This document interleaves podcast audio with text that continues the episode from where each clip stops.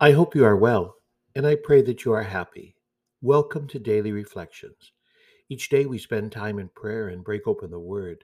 I'm Father John, and this podcast is meant to guide us, to challenge us, to help us to grow in our relationship with Jesus and with one another. You are a blessing, you're a gift. God loves you so very much, and I, I just want to thank you for joining me today on this 23rd Sunday in Ordinary Time.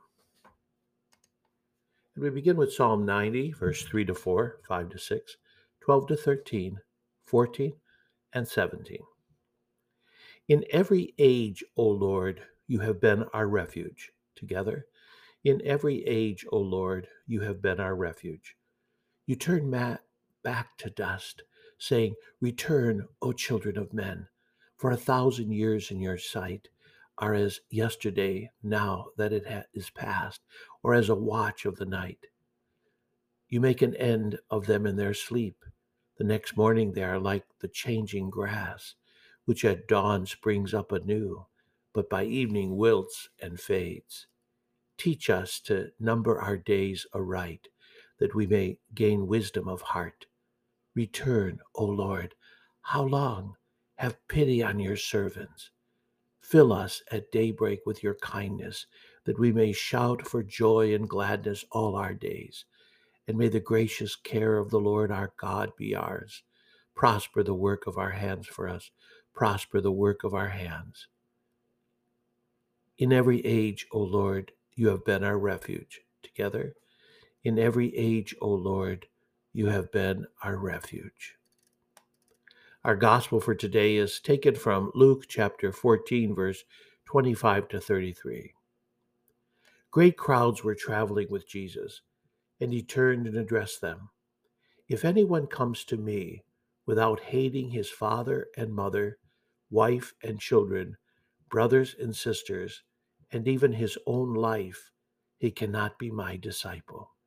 Whoever does not carry his own cross and come after me, cannot be my disciple.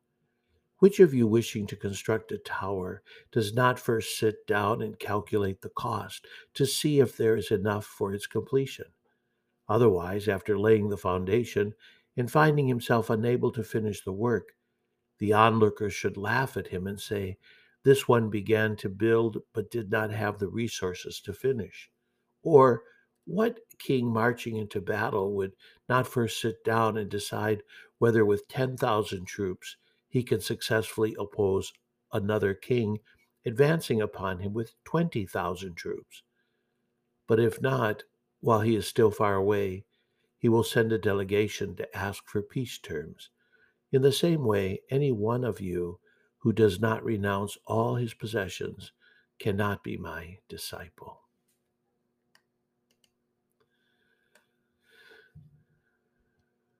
You know we we don't like to be challenged today you know we want everybody to to say nice things and and just kind of ignore the issues at hand ignore um, how we must change our lives. Today we hear if anyone comes to me without hating his father and mother wife and children brothers and sisters and even his own life he cannot be my disciple Wow. Hate. What in the world is that all about? You know, we all know that hate is a feeling of passionate dislike for another person. There have been individuals who have said to each other, I hate you. People have even used more intense words like abhor, abominate, detest, loathe. There are those who might even use this particular passage in Scripture to, to back them up, to back up their hate. My friends, we teach our children, and we hear in church all the time, that we are supposed to love one another, especially our parents. The fourth commandment says, Honor your father and mother. Hate is a word we try to keep far away from our vocabulary in my heart, it is a destructive word. So, why do we hear that word today? You know, I'm sure that when Jesus speaks these words to you, I think no reasonable person would want to follow Jesus as a disciple. This word hate that Jesus uses today is a Semitic idiom. It is like saying that it's raining cats and dogs. We know that cats and dogs are not falling from the sky. So today we're we're not talking about a negative emotion, but rather about preference, about choice. If Jesus were simply to say, you know, please make sure that your preference is for me, well, I'm not sure that would get everyone's attention. But the way he said it today sure does. His language is very strong, and we know he means business. There's a cost to being a disciple. Now, in Jesus' life, there is an example of what he's talking about. I think when Jesus was 12 years old, you know, he was at the temple in Jerusalem, sharing the word with those in attendance. And remember when Mary and Joseph were looking for him everywhere and they were starting to panic? And when they found him in the temple, Mary asked, Son, why have you done this to us? Your father and I have been looking for you with great anxiety. And Jesus answers in this way Why were you looking for me? Did you not know that I must be in my Father's house? You see, Jesus makes clear that his relationship with his parents is below his relationship with the Father. I love you, mom and dad. I love you, my husband, my wife, my children, my sister, my brother. I love even myself. But nothing is greater than my love for God and my responsibility to follow Him. Nothing but nothing is going to interfere with my living as a child of God. Jesus is more important to me than everything I own, than all of my comforts. We must want to feel the same way about Jesus as he does for each of us. Remember, Jesus is so passionate about his concern for you. You know, in St. Paul's letter to the Romans, we hear, For I am convinced that neither death, nor life, nor angels, nor principalities, nor present things, nor future things, nor powers, nor height, nor depth, nor any other creature will be able to separate us from the love of God in Christ Jesus our Lord. My friends, simply calling yourself Catholic just doesn't cut it. Going to Mass every now and then, you know, when perhaps I have some time, wearing a cross, it's not enough. One cannot go along with the norms and patterns of our secular society and claim to be a disciple. You know, yesterday we celebrated the memorial of St. Gregory the Great, Pope and Doctor of the Church. And let me tell you, he was one awesome leader. He was a royal subject of the Roman Empire, but above all, he was a holy man, one who believed and loved the Lord more than anything else. He was outstanding in his knowledge and love of Scripture, and he was steeped in prayer. And I want to share a quote about this great pope. It's the same quote I shared yesterday, but it really touched me in, in terms of how I'm living, and, and I hope it touches you in that same way.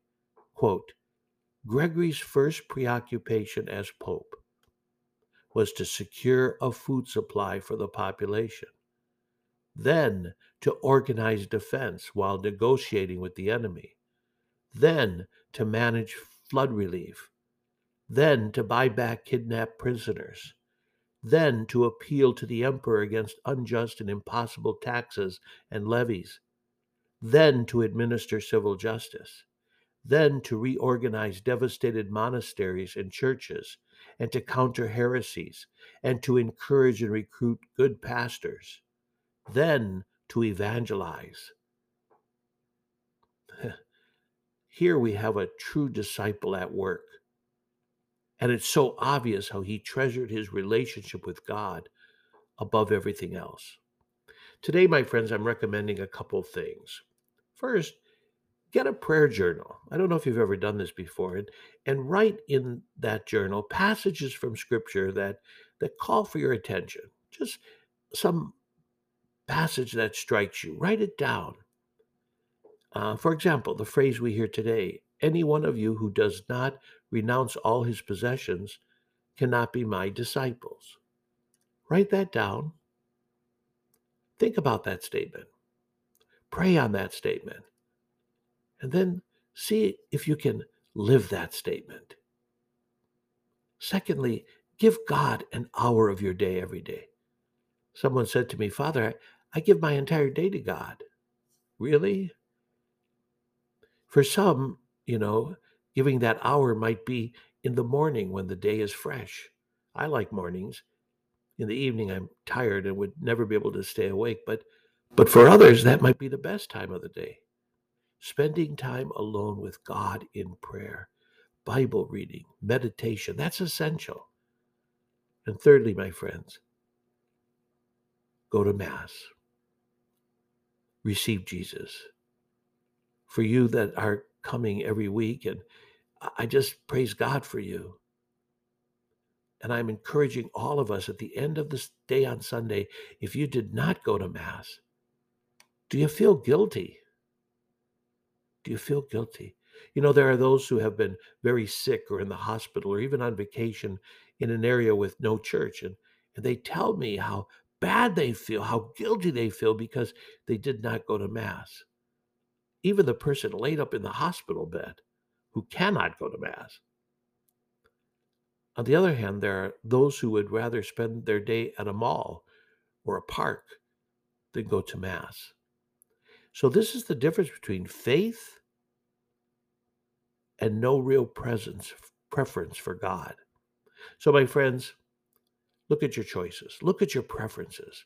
I'm sure you've heard of the phrase, the choices you make today determine your tomorrow. You are called right here, right now, to invest all of you for Jesus. All of you. Have a great day. Be sure of my prayers.